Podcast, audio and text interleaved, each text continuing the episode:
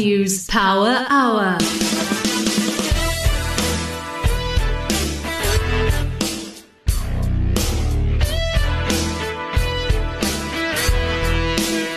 Welcome to the Biz News Power Hour, where we give you the rational perspective on business news that matters. And if you're listening to us on live stream, go along to YouTube and uh, watch it live. It's actually quite a great fun, isn't it, Justin? We're in the studio. We've got Dudu, who obviously handles all the sound for us, uh, dancing to the music and keeping us in line. Especially on this fine Tuesday evening, Alec. Got a great bunch of guests and uh, looking forward to get back into the news. Haven't we just? Uh, I, I, had a terrific interview earlier with Magda Wierzycka. Uh, we've got a clip on it on her harassment by the cops. It's it's actually uh, crazy that you think about what was happening in 2016. Our guest uh, co-host tonight, Steven Nathan. Uh, I mean, you'd remember those times, uh, Steven. They were almost surreal when looking back on them. Yeah, as you say, you know, it's it's it's, it's such a tragedy that uh, so much time, money, and energy was spent on completely the wrong things. There's so many opportunities and things we should be focusing on, and if you look at the wasteful resources, uh, you know, it's not as though we're not doing anything. We're actually trying to shoot ourselves in both feet and move backwards. So it's good. It's good that that's in the past, but certainly we all want some accountability, uh, you know, for what has happened. You know what is crazy is that the guy who made all the chaos, a chap called David Mahlobo, who was then head of state security, is still a member of the cabinet. It's extraordinary, uh, only in South Africa. Anyway, I'm sure we will have more on that story coming up. You're going to, you're to be listening to Magda. We give you the other uh, interesting stuff today. You've been following the whole Balwin property story uh, at the Business Investment Conference, Justin. Piet Viljoen said it was a great value stock. And wow, people there were listening to him because they shot the price up just after the conference. And tonight we're going to go into some depth on it. Exactly, Alec. And um, you take what Pitfall, a guy like Piet Viljoen says very seriously. So I've had a look at Balwin. It does look attractive, and I'm looking forward to chat to Steve Brooks, their CEO, about the company and the prospects of the company going forward. Yeah, and we also have the partnership with Easy Equities, who we're going to be adding to the Biz News portfolio uh, when we have the opportunity. That's the last Tuesday of the month where we update it. It's it's enough now leaving it off the, the, the charts. It must come in. Uh, also tonight we will have an interview that our Jackie Cameron, our editor at large, did with Gerrie Fourie on the results from another great company, another hot stock if you like, Capitec. And then we're kicking off the show after our usual updates with Emile du Toit. He's the managing director of Harith General Partners. A good news story there on Africa infrastructure and a $200 million capital raise. But let's kick off with Jackie and the flash briefing. In a victory for taxpayers and a blow for corrupt politicians, South Africa's second highest court has rejected an appeal by former President Jacob Zuma to get the state to pay his costs in a corruption case. This is the latest in a string of legal defeats for the former president.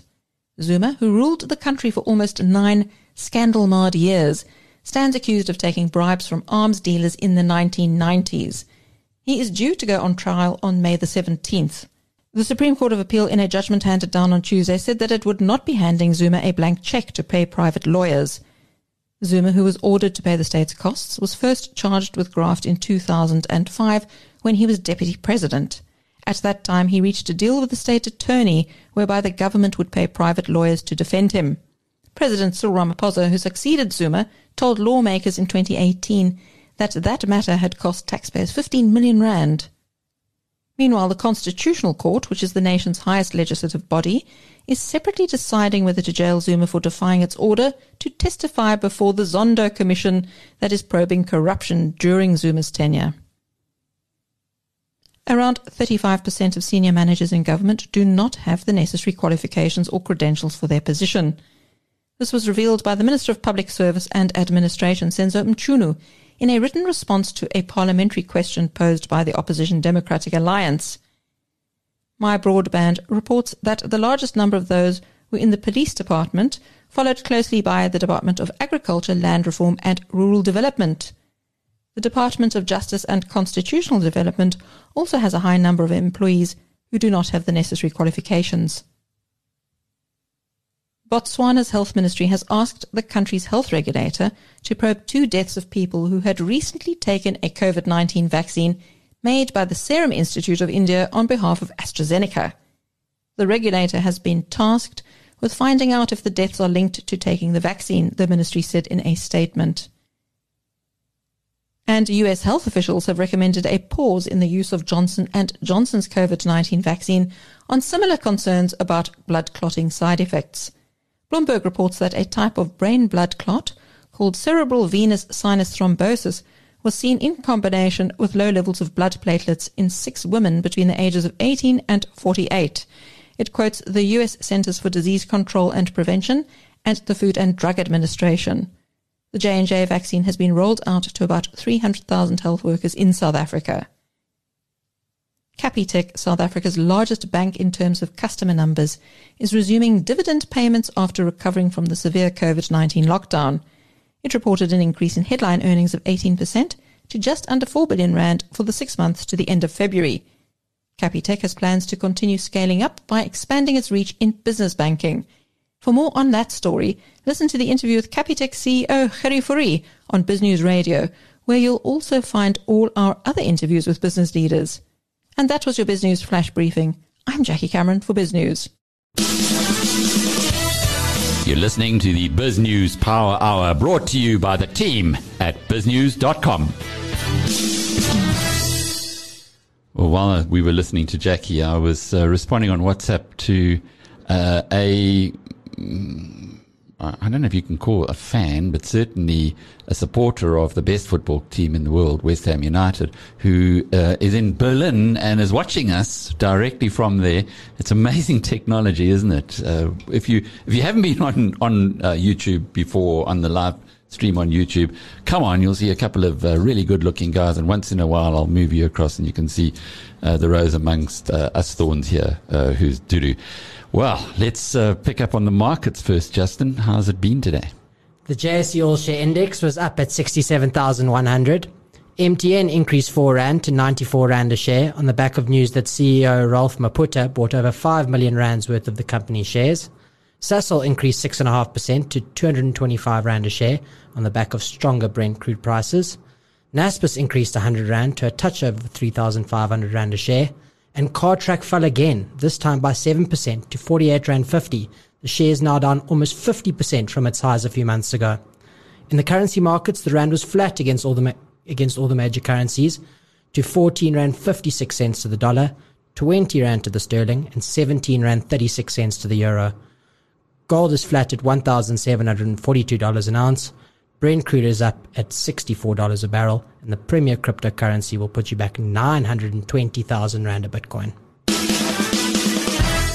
Bitcoin's certainly been doing its thing. Another stock that's been doing well, I've been watching it on the last few days, is Transaction Capital.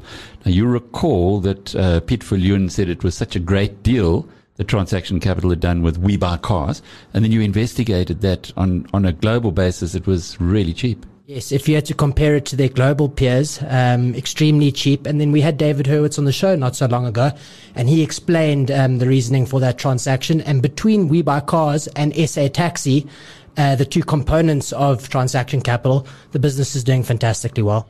It looks like some investment analysts have uh, been scratching their heads, going over the numbers again, and maybe agreeing with what Piet had to say. Steven, is that the way it works? You, have been in that field, in that side, on the sell side, before you, you started 10x, do you guys uh, clearly, when information comes out, you don't, uh, or, or, the people, I won't say you guys, the people in that field, they don't automatically say buy or sell a share. You've got to crunch your numbers first. Yes, you, you, you have to crunch your numbers. Um, I mean, obviously, if something comes that is new, that wasn't kind of you know on the radar, so the We Buy Cars, I don't think uh, people expected uh, transaction capital to have a look at that. Uh, and obviously, when Naspers had a look at it, I don't think there was much disclosed. So, so, if there's something new, you have to certainly do your work, and you'd rather, you know, there is always a temptation to be first, but what's much more important is to be more thorough and hopefully more thoughtful and look a little bit longer term. So it's always that trade off between, you know, being the first person to commentate uh, on that and try and get a bit of maybe PR publicity, uh, but it's much more important to be right. Uh, so, you know, people are doing the homework and they're taking a little bit longer, you know, as Warren Buffett and Alec, you know, uh, long-term investors would be much more comfortable on that. But you should have a good grasp on the existing business. Uh, you know, so so so something like uh, we buy cars. Obviously, it's a you know it's a new transaction, and and also it's a very disruptive business. And if you kind of you know looking at traditional finance companies, you know they they're much easier to value than something that is technology driven, scalable in a different way, uh, and with a lot more upside. There's quite a few parallels there with uh, being in our business in media. Rather be right than be first. That's uh, that's a lesson very hard learned. Uh, but talking about new things and different uh, ideas, Emile du Toit is the managing director, as we mentioned earlier, of Harith General Partners. And uh, Emile, you guys have been raising capital for infrastructure investment into Africa for well over a decade now, and certainly started off doing it at a time when no one wanted to invest in infrastructure in Africa. Now you're going to pick up, or you, are trying to raise another $200 million for the fund, which would suggest there's plenty of work to be done on the continent. Good evening, Alec. Yes, thanks very much. Um, yeah, you're correct. I mean, we've been investing in infrastructure um, since 2007, and as you said at the time, there were not many people doing that. Um, we we currently between our first two funds have over 1.2 billion dollars under management. So uh, to put it into context, this this new fund that we're raising for 200 million uh, is actually quite unique, and it's it's fairly small in the context of our other funds. Uh, but we've specifically also structured it to be a shorter term nature fund. So so we think it makes it quite attractive for especially some of the new pension fund and institutional investors that have been looking at Regulation 28 and want to get exposure into infrastructure assets um, but don't necessarily want to go into a blind pool fund for a 10, 10 to 12 year life uh, with very limited liquidity. So, so uh, this fund, uh, also the other reason this fund exists and, and why we're raising it is, is because we are getting towards the end of our fund two, where we've uh, almost fully invested, but we've got more investment opportunities than we've got funds left. So that's why we're not calling it a fund three. It is really just a, a what we call a sort of a shorter term nature top up fund to, to our second fund. Um, but uh, and, and what we'll invest in mostly is, is, is some of our existing portfolio companies' expansion. So um, or increasing our participation in some of our existing portfolio companies. So again, from an investor perspective, they uh, they've got a good visibility over what we will invest in, um, and and I think that gives that gives investors a lot more comfort to to to open up to this asset class. It's always a much better thing to do a bolt-on acquisition than a, a brand new acquisition. Steven, I'm sure you'll agree that uh, looking through over many years of companies, the more successful investments by companies are in areas they already have. Think about Dimension Data when they bought a little bit of Datacraft Asia some years ago, and then they added a bit more, and then they bought the whole company out. And then when they tried to start buying companies uh, uh, sight unseen, uh, they they went horribly wrong. Yeah, without a doubt. So it comes back to your your your circle of competence. You know, what are you good at? What do you have a track a track record in? You know, and if there's if there's potential to kind of scale that to grow that, you know, then take that opportunity. So that sounds really good. The concern is when you you sort of run out of road in your core market, uh, you kind of saturated your industry, for example, in South Africa, then all of a sudden, you know, you think you can go and conquer the US or the UK, you know, and that's incredibly risky. And more often than not, that fails. So I think you're exactly right. What Harith are doing, building, you know, building on what they're good at, uh, you know, is very encouraging for investors. I'd be interested to know who your who your investors are, who's who's funding the two hundred million dollars. Well, I think, Steven, uh, we, we're basically starting our fundraising now. And uh, because, again, as I said, it's a, it's a, fairly small fund for us, we will we will target all our existing investors, clearly, uh, give them an opportunity to invest, as well as a few select uh, or a small number of, of, mostly South African institutional investors. We are looking to target some of the, some of the pension funds looking to get into the space. Um, and also, I think not to, not just with you know the attractiveness, also not just with regard to um, uh, sort of like bolt-on opportunities, but the the issue is that generally we do typically end up doing greenfield infrastructure, which uh, means you also take construction risk, uh, very often two to three years in some of these larger projects. Um, and, and, and what we're doing in this fund is to invest in, in projects where there's very little construction risk. All it has been de-risked. Uh, we know the assets very well. We know the management teams. We've seen the track record. Uh, and we believe we've got um, exciting uh, sort of you know entry prices into into a, number of these assets. I mean, we to the extent that we, we raise the full amount, we will potentially invest in one or two greenfield assets as well. Uh, but but mostly the, the, the fund will be targeted at some of our existing portfolio assets, and that's also the reason we can then see a shorter time frame in terms of exit opportunities and liquidity for investors. Emile, Africa is a big place, uh, 54 countries, and it's got some hotspots as Total is finding out in northern Mozambique. Are you exposed uh, to any of those areas that are very, very high risk, uh, like the the gas field uh, that that they've now hit big problems with? Yeah, Alec, um, no, no, we're not exposed specifically to those areas. But again, uh, I think when, when we look at opportunities, you know, we uh, not so much look at the country, but we look at how we how we can mitigate the risk in the specific project. So one of our latest deals we've announced was the Beitbridge border post uh, in Zimbabwe.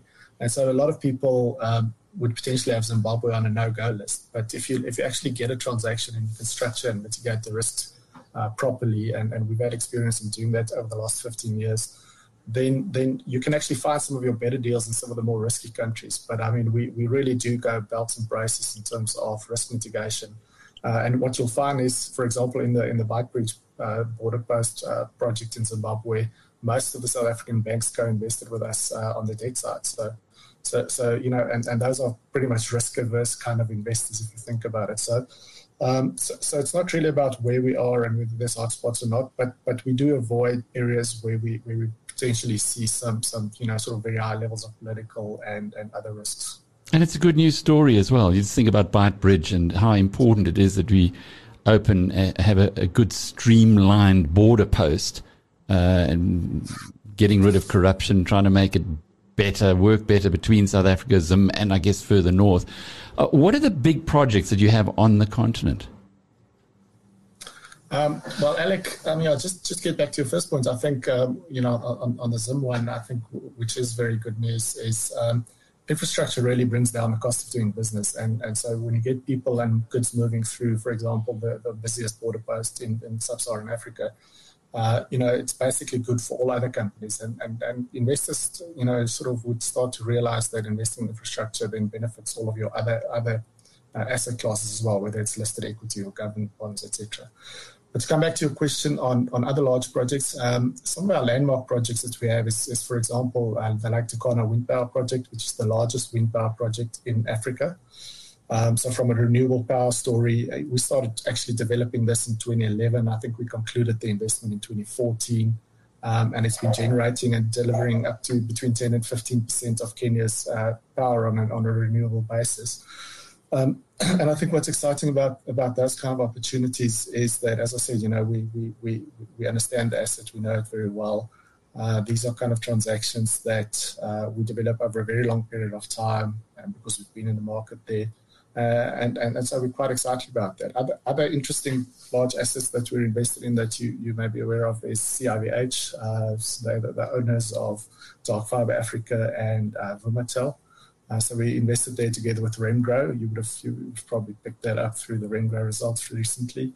Um, and also Lanseria, you know, an airport asset that, that I guess most of us know very well. So, so there's a, we obviously have a list of, of very interesting and very large assets across the continent. Uh, but typically, you know, most of most of these listeners, I guess, know the South African assets better.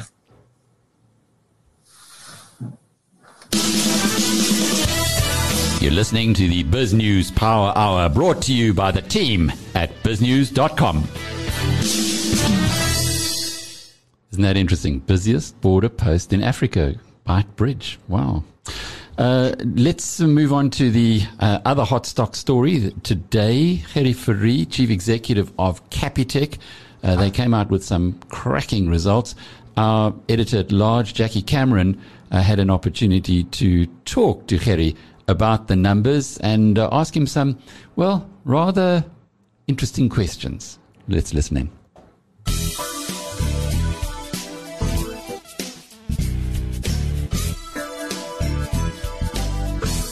After an early knock by COVID 19 containment measures, JSE listed Capitec has reported a dramatic improvement in headline earnings to just under 4 billion Rand for the six months to the end of February.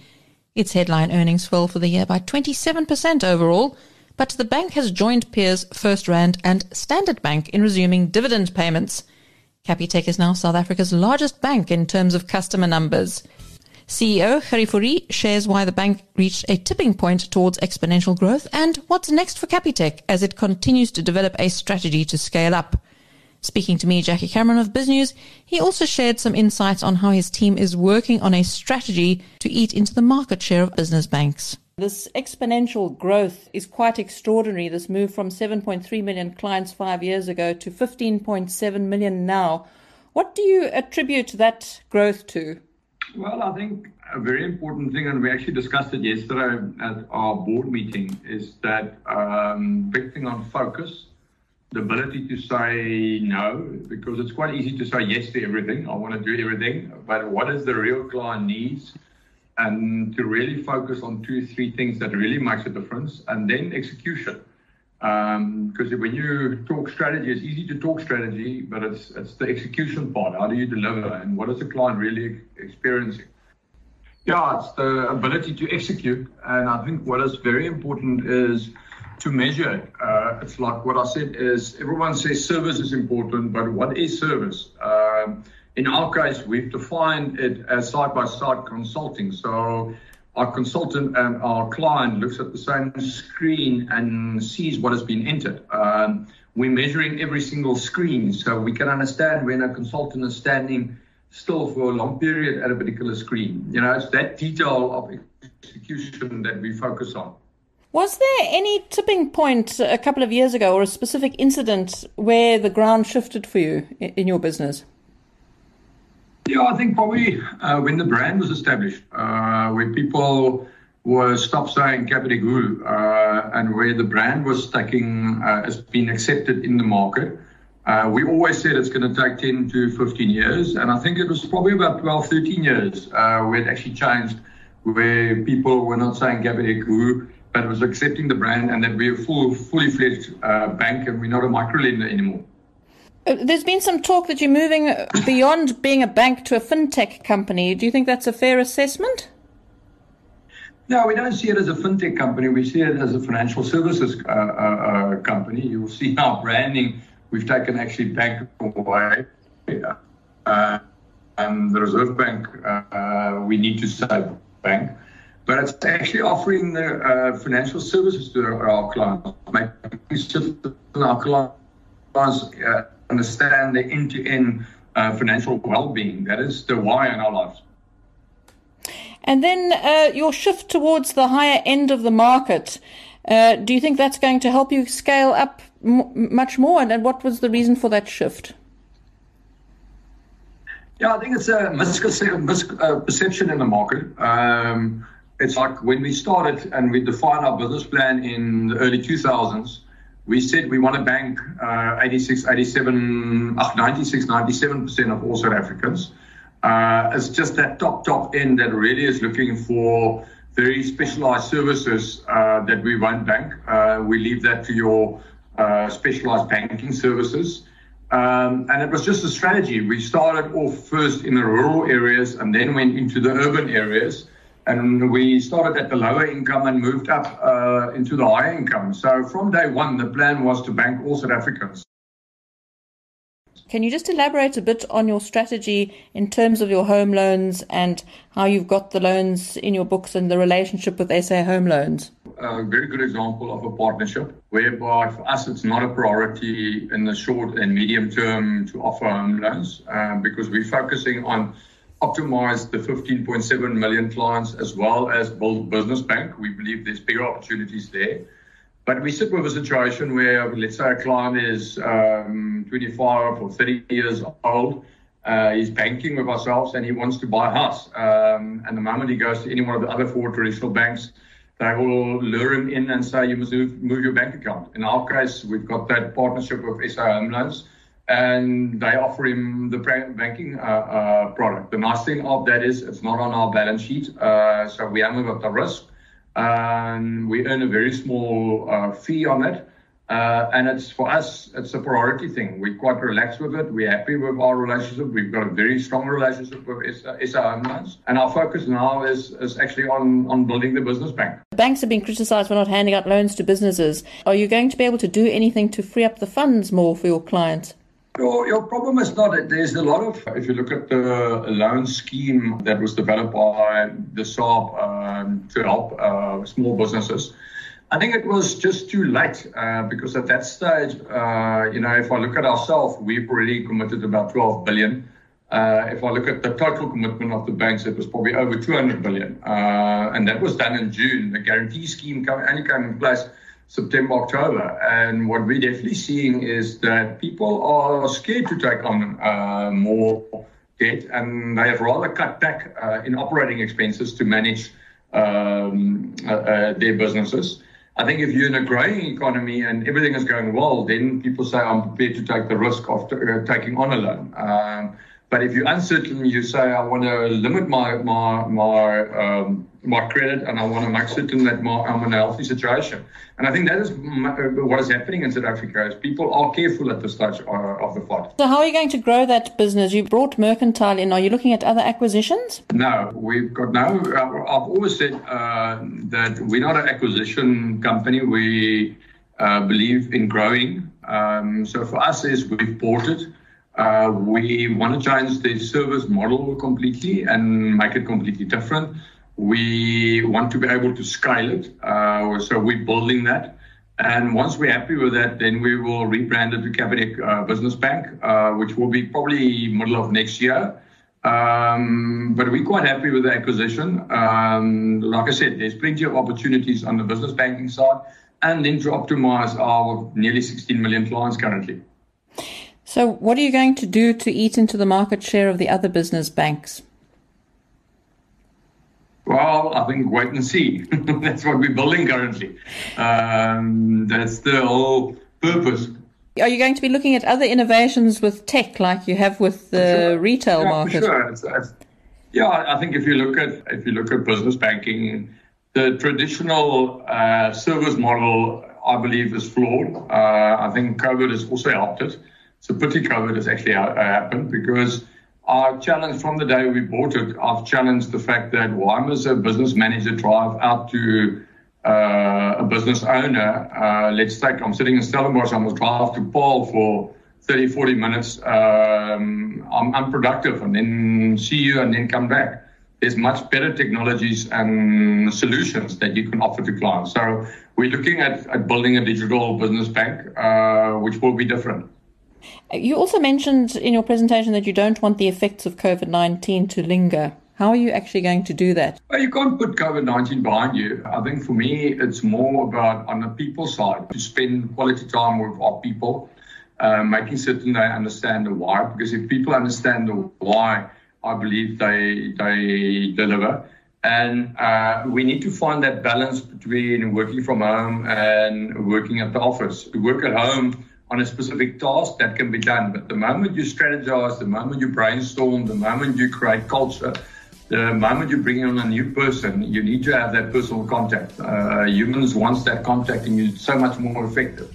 And those are the type of things that we're working on because we believe we need to be innovative, we need to be creative, and to do that, you need to have your people with you. That was Capitec CEO Gerrie speaking to me, Jackie Cameron of BizNews. And you can hear the full interview on BizNews Radio, uh, and that you can get to by going to biznewsradio.com. Got all our uh, podcasts there as well as the live stream as well.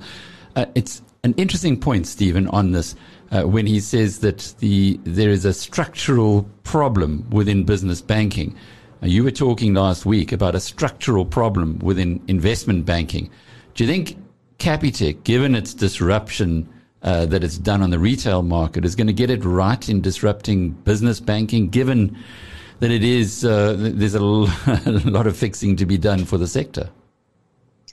Yes, I think so. I mean, I think you know, Capitec. If you look at uh, you know uh, what they were able to achieve, you know, going back let's say 20 years, uh, you know, people thought it's just too hard to move your bank account. There's too much friction. It's too hard to change everything. So the banks weren't going to get disrupted. Because uh, even if we go back to 1999, there was a lot of kind of technology. It was the early green shoots of you know technology and mobile banking still came around, and the banks were complacent. Uh, and you'll know the history of the Capitec, which is fascinating because it's the ex-Boland Bank uh, people who you know they ran a very good small bank, learned a lot, and then got the opportunity of having a second bite from scratch.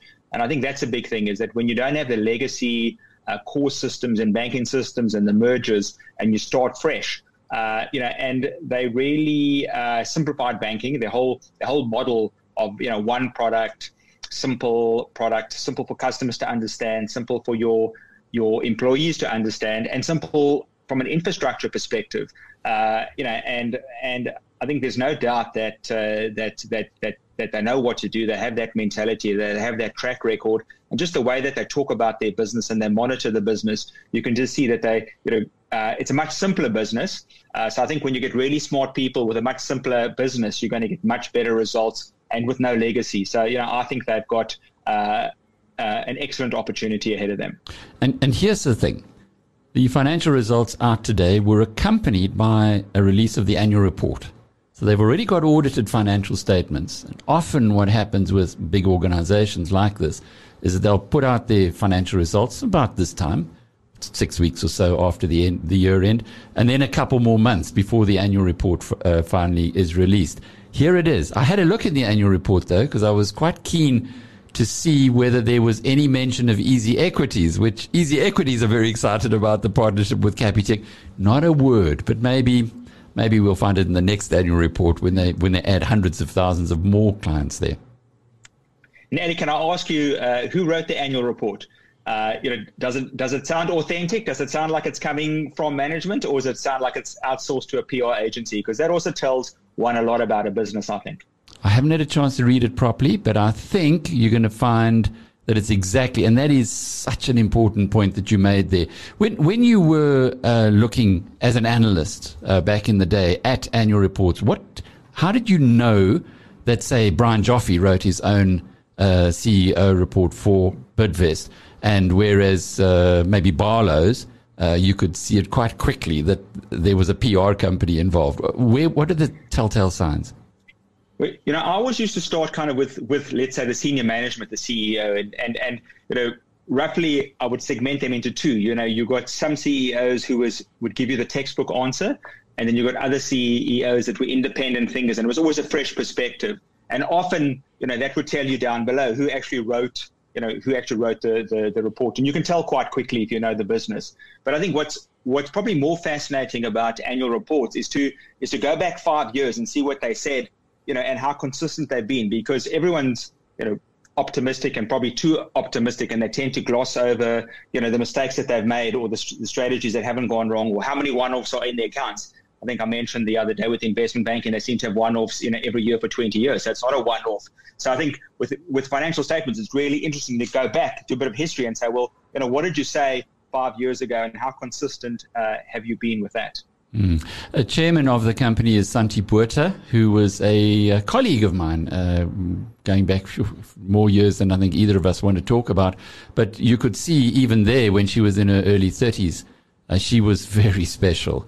Uh, and came back to South Africa from Unilever, where she had a quite a glittering career, uh, and then went into ABSA at the at the bank and has done a lot of other things. But it's interesting to see that they've managed to nab somebody as uh, as competent as her to run the or to be the chair or to run the board. And I guess that also tells you about this organization. No, without a doubt. I mean, do you have kind of you know figureheads for the sake of having a figurehead, and almost an ambassadorial role that's going to maybe impress others, or do you have someone that can provide genuine insights into you know the business? And as you say, someone like Santie that's you know been in banking uh, and also you know you know made it globally. You know, it's wonderful to have someone like that and a great marketer as well. And we're seeing that in a lot of their interesting strategy in partnerships. He mentioned in the interview with Jackie that they're not going to have home loans on their own book. They do that with SA Home Loans, but they just want to protect uh, their clients from going off to another bank just for the sake of having a mortgage. Yeah, and I think you know what's really interesting is that they don't do everything. You know, so so their product offering is still quite narrow, and as Harry said, uh, you know, there's always that temptation to, you know, jump on the next bandwagon or to try too many things. Uh, and really, what they're doing is focusing on those things that work, where they think they have a core competence into their almost 6 million customers, and then finding great partners to work with, not trying to own everything themselves. And I think that's also a challenge where the big banks in South Africa, you know, they're not great at partnerships. They want to own everything. Uh, and if you look at kind of where technology is going and fintech is going, you know, you have to have much more of a partner mindset because you can't do it all yourself and manage a complex business. And just, you know, like I had a quick look at the results. And just what was quite interesting is that, you know, bottom line, they made about four and a half billion after tax, which we know is lower because of COVID. But of that four and a half billion, they made uh, one billion in credit life and they made uh, 650 million in funeral. So they're making over one third of their profits in kind of not traditional you know banking uh, areas, but because they've got that rich customer base and great partners, uh, and a strong affinity with customers, they're actually able to make money. You'll know that, you know, banking, they kind of say you make on deposits, uh, you make a margin on your deposits, and then you make it on your spread, on your lending side. You know, but they're not. You know, they're making it far, far broader. Interesting story for Capitec and uh, a company whose dividend today was 16 Rand a share. It's only down very slightly on last year's 17 Rand 50. And uh, we're going to be talking uh, more about Capitec for years to come, the way that the company has performed. Someone else who breaks the mold is Magda Wierzycka. And Magda, the founder of Sygnia, who's decided to step down from that company, was right in the thick of things when the state capturers were at their zenith. She had a pretty rough ride around 2016 and 2017, but recent reports have told us that the South African police services are now going for the guy who made all of that uh, happen, David Mahlobo, the uh, then Minister of State Security, and now, would you believe, still in the cabinet as the minister, as the Deputy Minister of Housing, or um, well, they've got another name for it, settlements or, or something along those lines. Anyway, uh, but I spoke to Magda today the full interview, which also gets her take on vaccines and uh, and the fact that she believes South Africa pretty much has herd immunity. Uh, it's a really, really good interview. It's on Biz News Radio to go and listen to the whole thing. But we pulled this clip out of her experiences of being abused by the state apparatus. Let's have a listen. Magda Wierzycka joins us now. Magda, you hit the news again. Uh, this time, though, uh, to do with something uh, with a fellow called David Mahlobo, who is a member mm. of Ramaphosa's cabinet still, which I was quite mm. surprised about, given all the allegations against him. Over the years, and particularly going back three, four years ago, I do recall on numerous occasions you saying that, sorry about my line, it crackles because I've got people listening mm-hmm. in. I thought you were joking. Not at all not at all. So obviously, you know, when I became um, a critic of Jacob Zuma, and I to, to date struggle and will never call him president, Jacob Zuma. So when I became a very active uh, critic of what was happening, and not only of Jacob Zuma, but also of the corruption that was happening in South Africa. And, you know, and as I always said, you know, the corruption in South Africa was actually driven by global giant multinational companies like McKinsey, like SAP, like Bain, um, which paid bribes. Um, KPMG, then, don't forget know, them.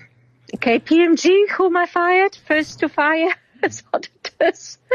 no one wants to accept audit appointments as a consequence. Um, because we are an activist client. Uh, so KPMG, um, you know, and obviously much more of my knowledge came from Gupta Leaks and my awareness of Gupta Leaks. Um, I became a target for, and, and I wasn't alone. So, so let me just be, be clear. I wasn't alone in this. I became a target for state surveillance. Um, so, you know, those were quite, um, stressful times because I had to get uh, bodyguards for myself, uh, you know, and everywhere I went, I went with bodyguards. My children, till they went to study in the US, had bodyguards at all times.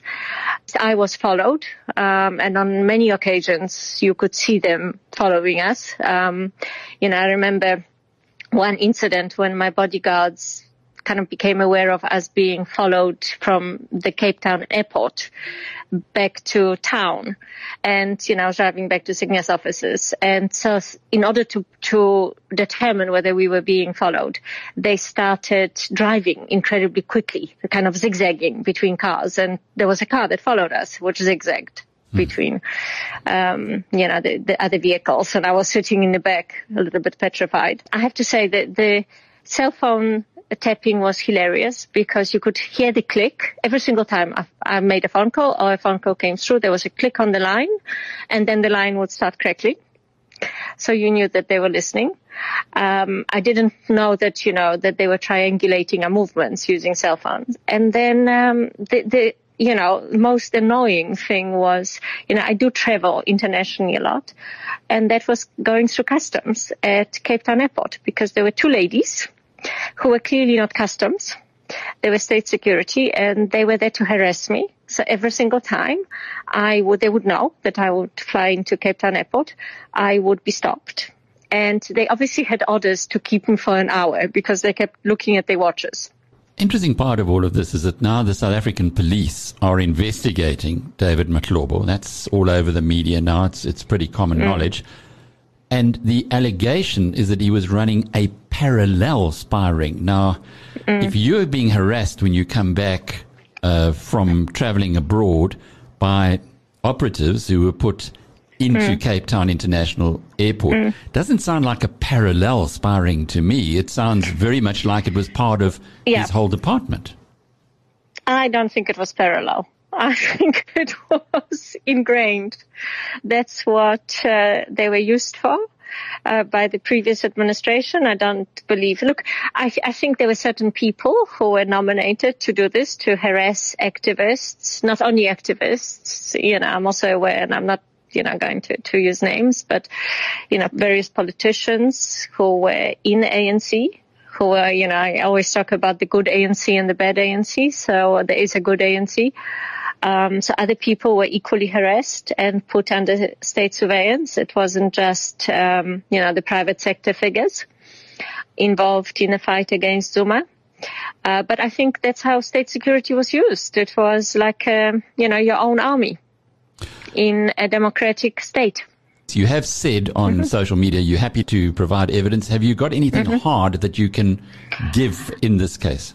I can definitely present myself and the bodyguards who were part of my self protection, you know, my protection team, and we can testify to the fact that we were followed. I mean, I knew, you know, I, I saw the guys um, following us. Obviously, I was involved in that motor car uh, incident where it was very clear that a car was at a very high speed following a vehicle.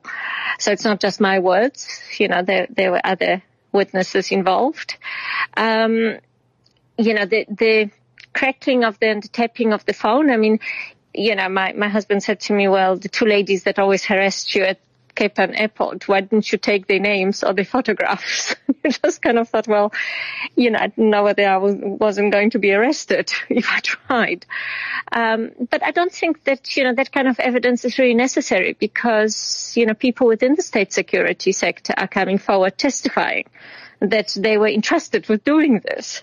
So um, it's not an issue of even me, be, you know, bearing witness to, to what happened. It's people within state security who are, you know, turning uh, against the old regime uh, and are testifying to the fact that they did it. What a story, Steven Nathan. I mean, what a story. Mm.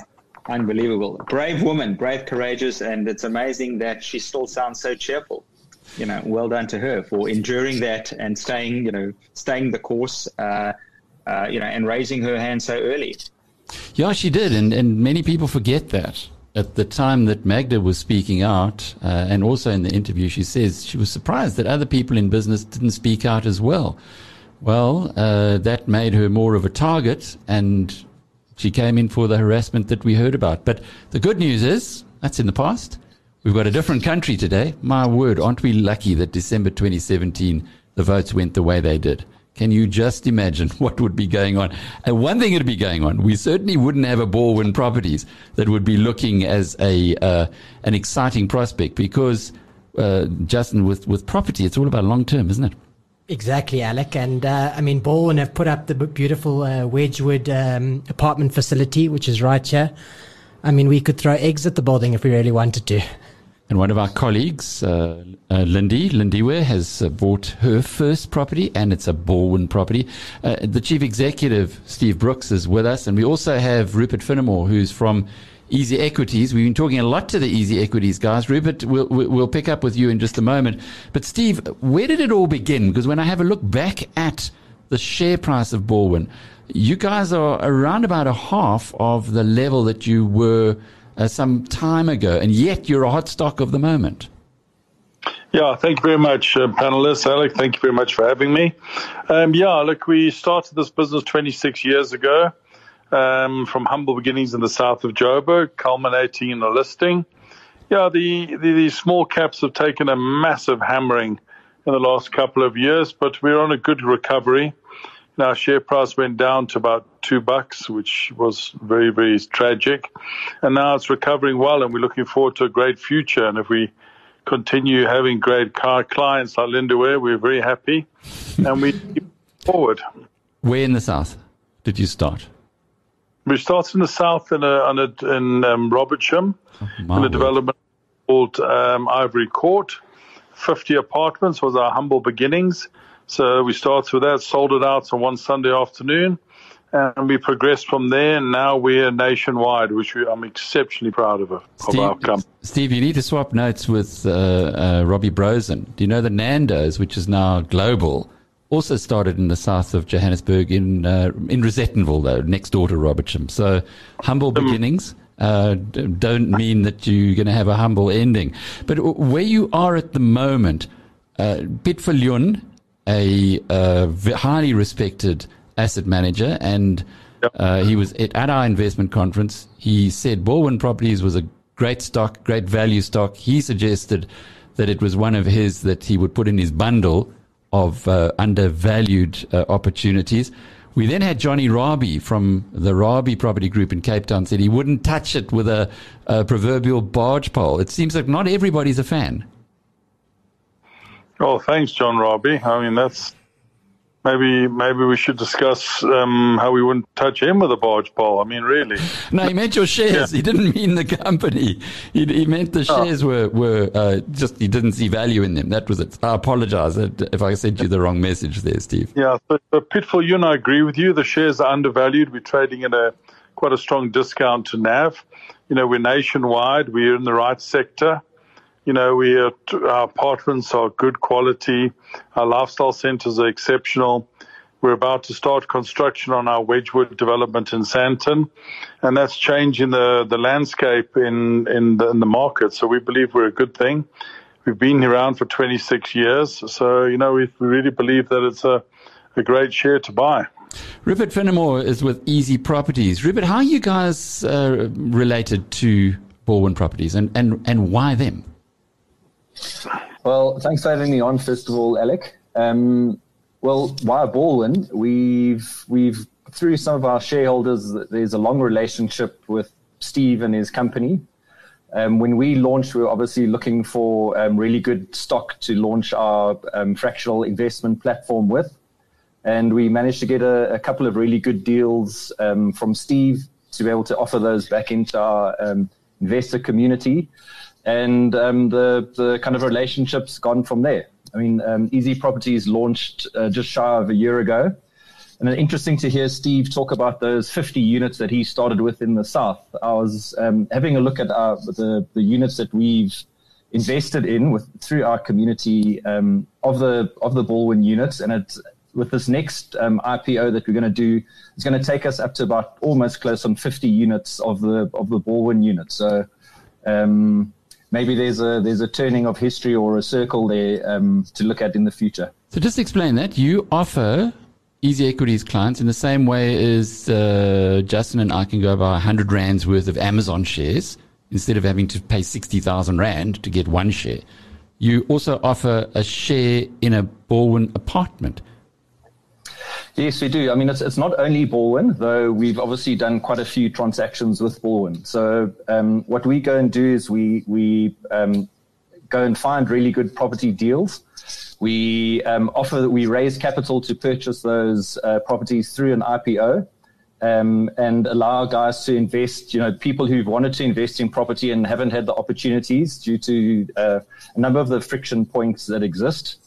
Um, we've kind of overcome a lot of those friction points and give access to guys to invest in really good uh, property investments, either at a good discount or a high yield um, for as little as one rand. So, as an example, with one of the Balwin um, developments that we invested in, we, we bought 10 units out of the Blyde. Um, which is out in Pretoria. It's a, it's a staggering thing. And I mean, Steve talks about those um, entertainment and lifestyle centers. They are, they're mind blowing what they actually offer in terms of the kind of average purchase price. But um, we bought 10 units there, and I think we had north of 7,500 people invest in those particular 10 units. So it's, it's really providing wonderful access to, to people who didn't have opportunities to necessarily invest in property uh, before. Rupert, if I'm looking for property exposure, why would I go through easy properties rather than a pure play, say through Growthpoint or Redefine? I mean, they're operating at big discounts and you're getting good yields there too. Yeah, I think it's a very different play altogether. So, um, so far, our, our, offerings are only residential, though we are going to be um, offering different uh, segments of the property market to invest in. But um, you know, we, we're not a, a, listed property fund. We we're not a REIT. We we're not any of those things, and we're not trying to replicate that either.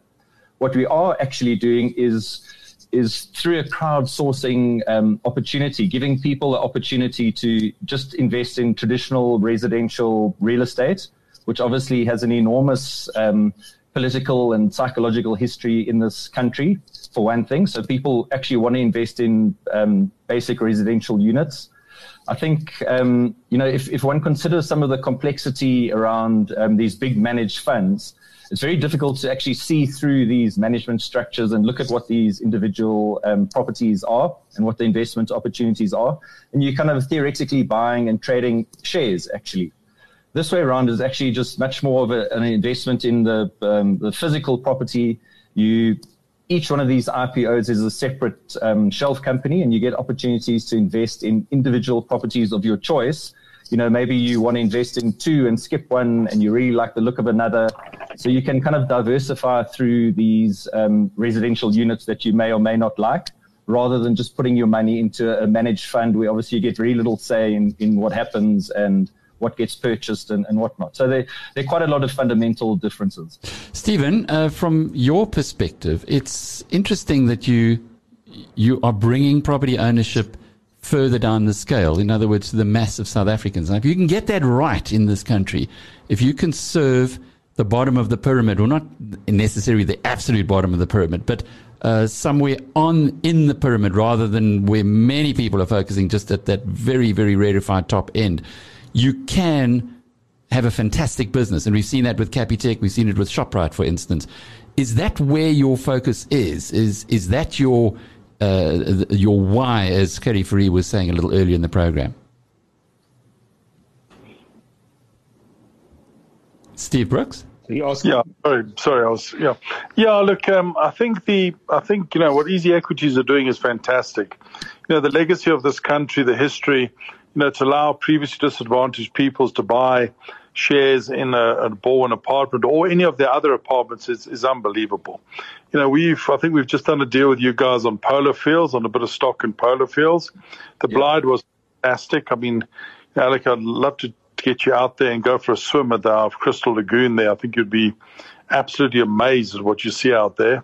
So yeah, I think there's a, there's a great future. You know, we've launched uh, two or three years ago our new green brand, which is to cater for people that that want houses below a million, and that market is absolutely taken off, and it's a real, real large sector of the market. And I think with easy equities, I think we're going to have a long relationship. Um, I'd like to obviously see more than 50 apartments. It's very, very nice that you acknowledge that our start was 50. Maybe we challenge you guys to get to 500. You know, that would be a, I think there's a, there was a, there was a Gunston 500 surfing competition at one stage. Maybe we can get from 50 to 500.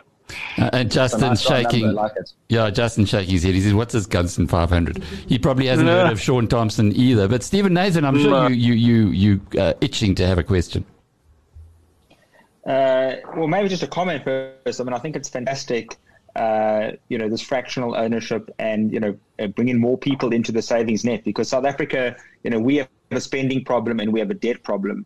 Uh, you know, so we're kind of crowding out the lower income, and often it's the lower income who get the worst deal in financial services because if you look at the furniture retailers and the unsecured lending, you know, they end up paying three or four times more than anyone else, uh, and also it's the wrong, you know, it's the wrong uh, they're doing the wrong things with money. We don't have a savings culture.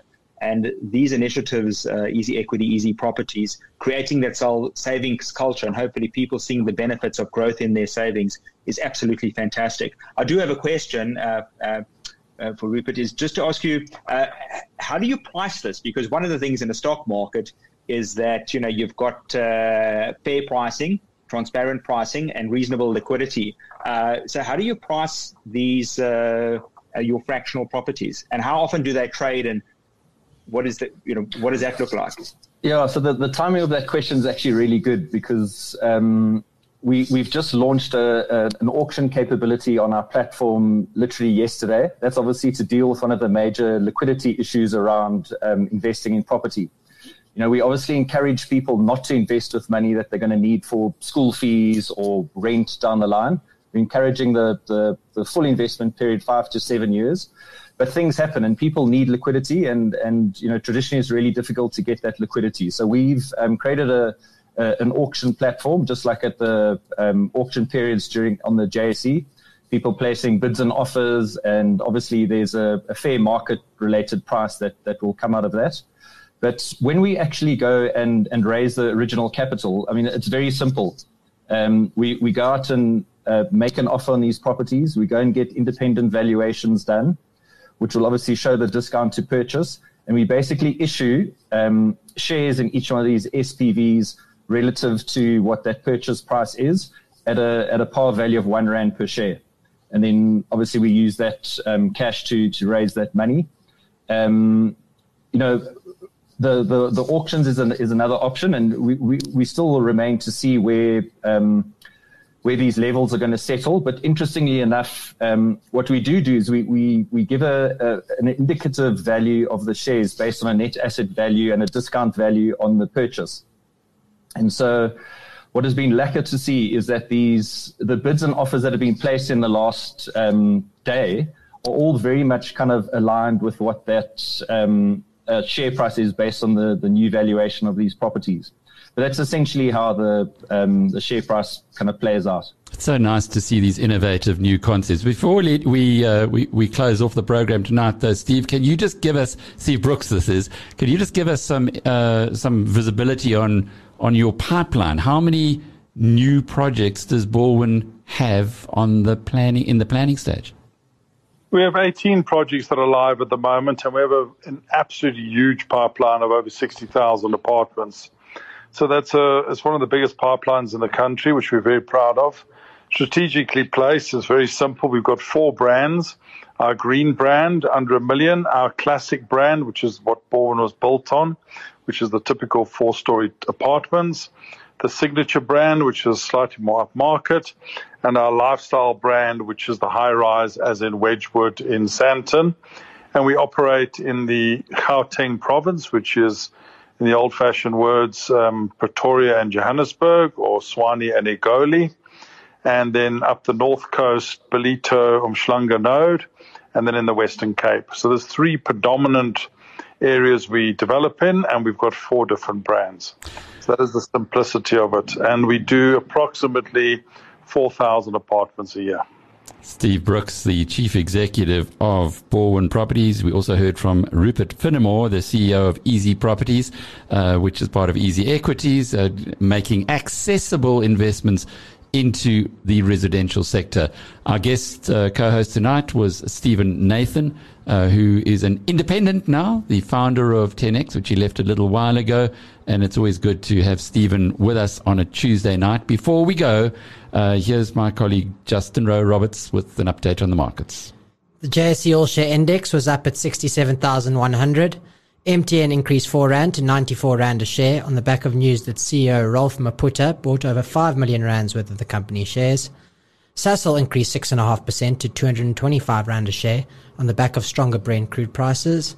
Naspers increased 100 Rand to a touch over 3,500 Rand a share.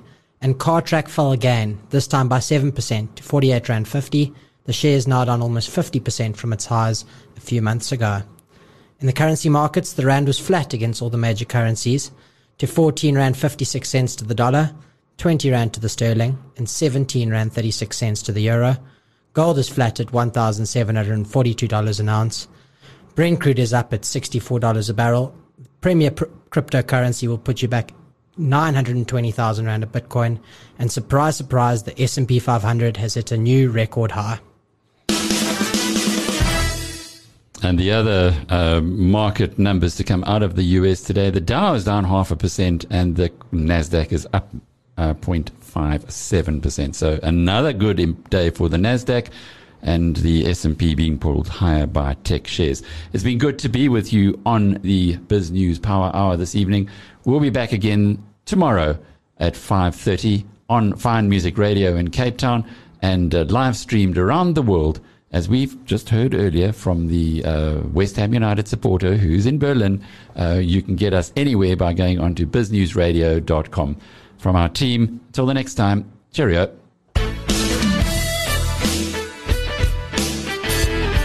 You've been listening to the Power Hour brought to you by the team at BizNews.